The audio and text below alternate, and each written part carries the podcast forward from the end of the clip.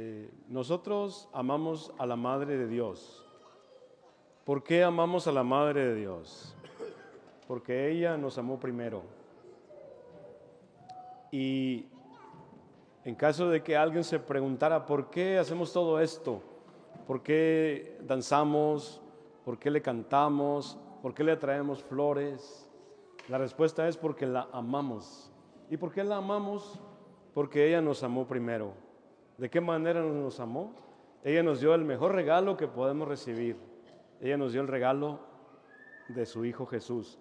Y al, habernos dado a Jesús, nos dio la sabiduría, la luz, el conocimiento, eh, la salvación, la redención.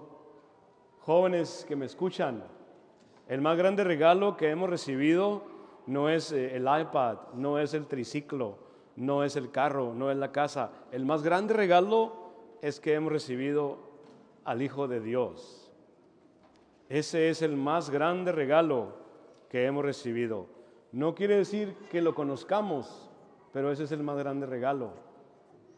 Pero si lo llegamos a conocer, jóvenes, nos vamos a dar cuenta que Jesús nos da la vida eterna, Jesús nos da la salvación, Jesús nos da el camino, Jesús nos enseña la verdad, hermanos, la verdad. Jesús es la verdad a través de la historia de la humanidad, muy desde el principio en que empezó el cristianismo, siempre hubo de una manera paralela ideas que causaron confusión, que parecían verdad, pero no eran verdad. Hermanos, Jesús es la verdad. Él nos enseña la verdad. Y hubo muchas maneras de decir cosas que parecían atractivas que no eran ciertas. De hecho, así surge el, famoso gnosticismo. El gnosticismo, los gnósticos, era una mezcla de, verdades con, con falsedades y era muy fácil confundirse. Por eso, jóvenes, que me escuchan, el más grande regalo que hemos recibido es Jesús. Jesús es el Hijo de Dios que se hizo hombre. Dios mismo que se hizo hombre. Un solo Dios, tres personas, Padre, Hijo y Espíritu Santo. Jesús estuvo con el Padre, Jesús sabe lo que hay en Dios, lo miró, lo escuchó, viene del Padre. Por lo tanto, todo lo que sale de la boca de Jesús nos comunica lo que Él escuchó, lo que Él miró con su Padre. Por eso, leer los Evangelios, escuchar los Evangelios, todos los días nos alimenta con la verdad. Este es el más grande regalo que hemos recibido. ¿Por qué amamos a María, hermanos? Porque ella nos amó primero. Ella nos dio el más grande regalo que nosotros podemos recibir como humanos, como humanidad. El más grande regalo. Jesús nos da la vida. Jesús es el camino. Él es la verdad. En Él está la verdadera justicia. Porque la justicia humana es, es confusa. La justicia humana es imperfecta. La justicia de Dios es perfecta. Ahora, ¿cuál aplicación podemos ver de todo esto? Acabamos de escuchar la historia que hemos escuchado muchas veces. ¿Cómo nació? ¿Cómo nació Jesús? Hemos escuchado que un ángel le habló y le dijo, llena eres de gracia, tú eres la elegida, de ti va a nacer Jesús. De ahí María dijo, sí, hágase en mí según tu palabra. Entonces, ¿cuál es la aplicación para nosotros? ¿Qué impacto tiene esto en nuestras vidas? ¿De qué manera eso nos, nos impacta a nosotros? Pensemos por un momento.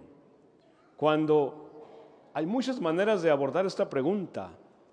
Cuando Dios se hizo hombre, él entró en nuestra humanidad. Él tenía un cuerpo como nosotros. Él tenía un cuerpo como nosotros. Más adelante apóstoles como Pablo y otros más desarrollaron la teología del cuerpo y nos dijeron, el cuerpo es templo del Espíritu Santo. ¿Qué es el cuerpo? Templo del Espíritu Santo. Y volviendo a la aplicación,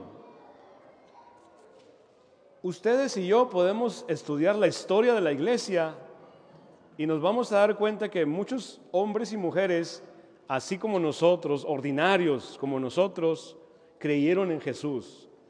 Y porque creyeron en Él, lo escucharon y lo siguieron. Y entonces ellos llegaron a santificarse, llegaron a ser santos, porque todos nosotros estamos llamados a ser santos. Jóvenes, si, si, si a ti te dicen, estás llamado a ser santo o santa, ¿qué sientes tú? ¿Qué piensas? ¿Qué es lo que viene a tu mente? Fíjate, cuando decimos estamos llamados a ser santos, una manera muy fácil de entenderlo es, estamos llamados a ser plenamente felices. Todos queremos ser felices. La verdadera felicidad nos la da Dios. El mundo nos, promete la felicidad, pero el único que nos puede dar la verdadera felicidad es quién? Dios, hermanos, Dios nos ama tanto y, se preocupa por nosotros y nos lo dio a entender de muchas maneras, como por ejemplo cuando dio la parábola de la oveja perdida, que dijo que un hombre tenía 100 ovejas, si se le perdía una, iba a dejar a las 99 en el, en el redil para salir a buscar a la que se le perdió. Con parábolas como esta, Jesús nos da a entender que usted y cada uno de nosotros contamos mucho para Él, individualmente, personalmente. Mira, mira a tu alrededor todos los días. Cuando yo voy, por ejemplo, a México y veo a los señores que vienen del trabajo sudados con su cachucha, ¿no? Su ropa llena de polvo, sus zapatos llenos de polvo. ¿De dónde vienen? de trabajar. ¿Por qué andaban trabajando? Para comer, dice la hermana, para sacar dinero para comer, para vivir.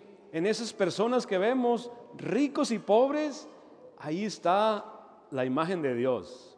Porque Dios se hizo hombre para redimir a la humanidad, como este niño que está aquí chiquito, mira qué chiquito está. Apenas tiene poquito pelo, mira.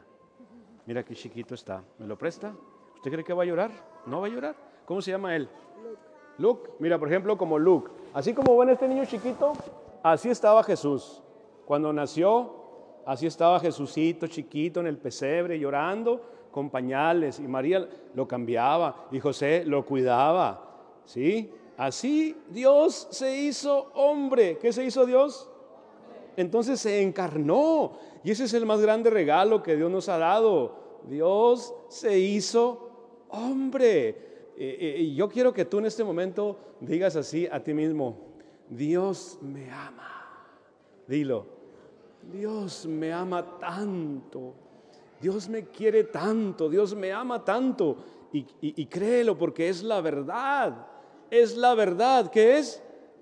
Es la verdad. Dios nos ama a todos y necesitamos creerlo.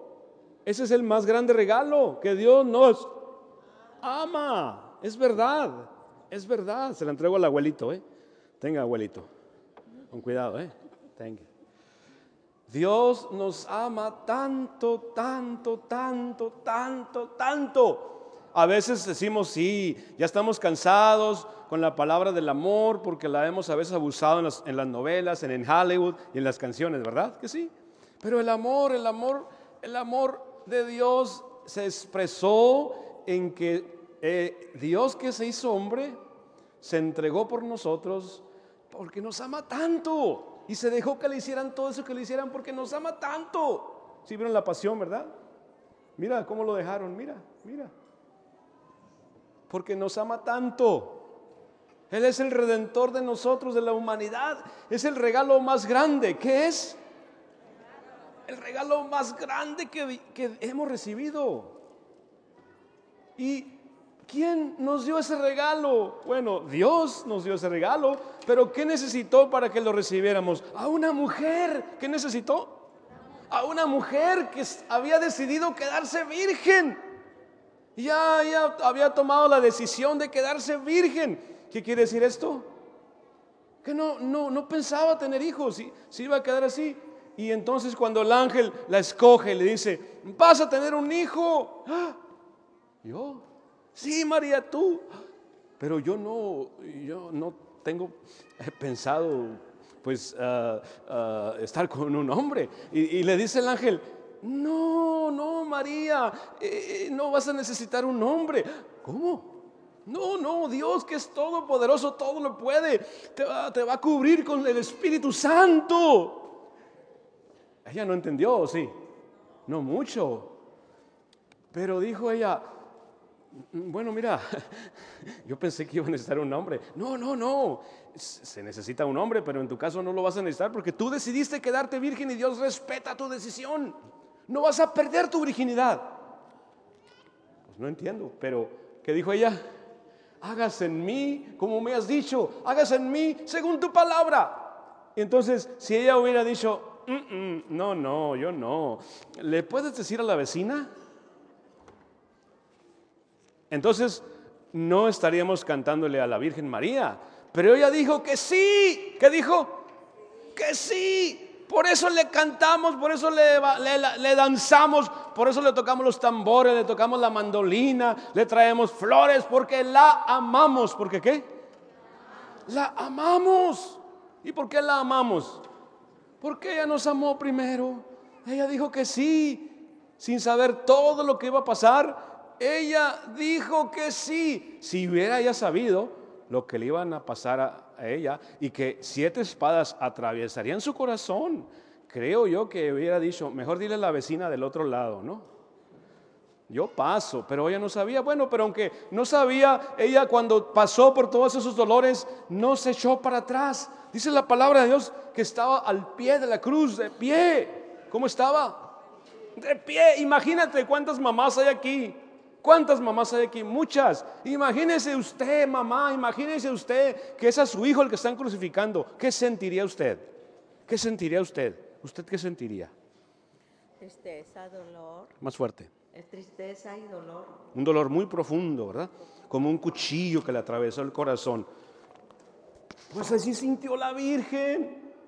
Por eso la amamos. Porque es la mamá de Jesús y Jesús es el Hijo de Dios. ¿Cuántos aquí tienen mamá o tuvieron mamá?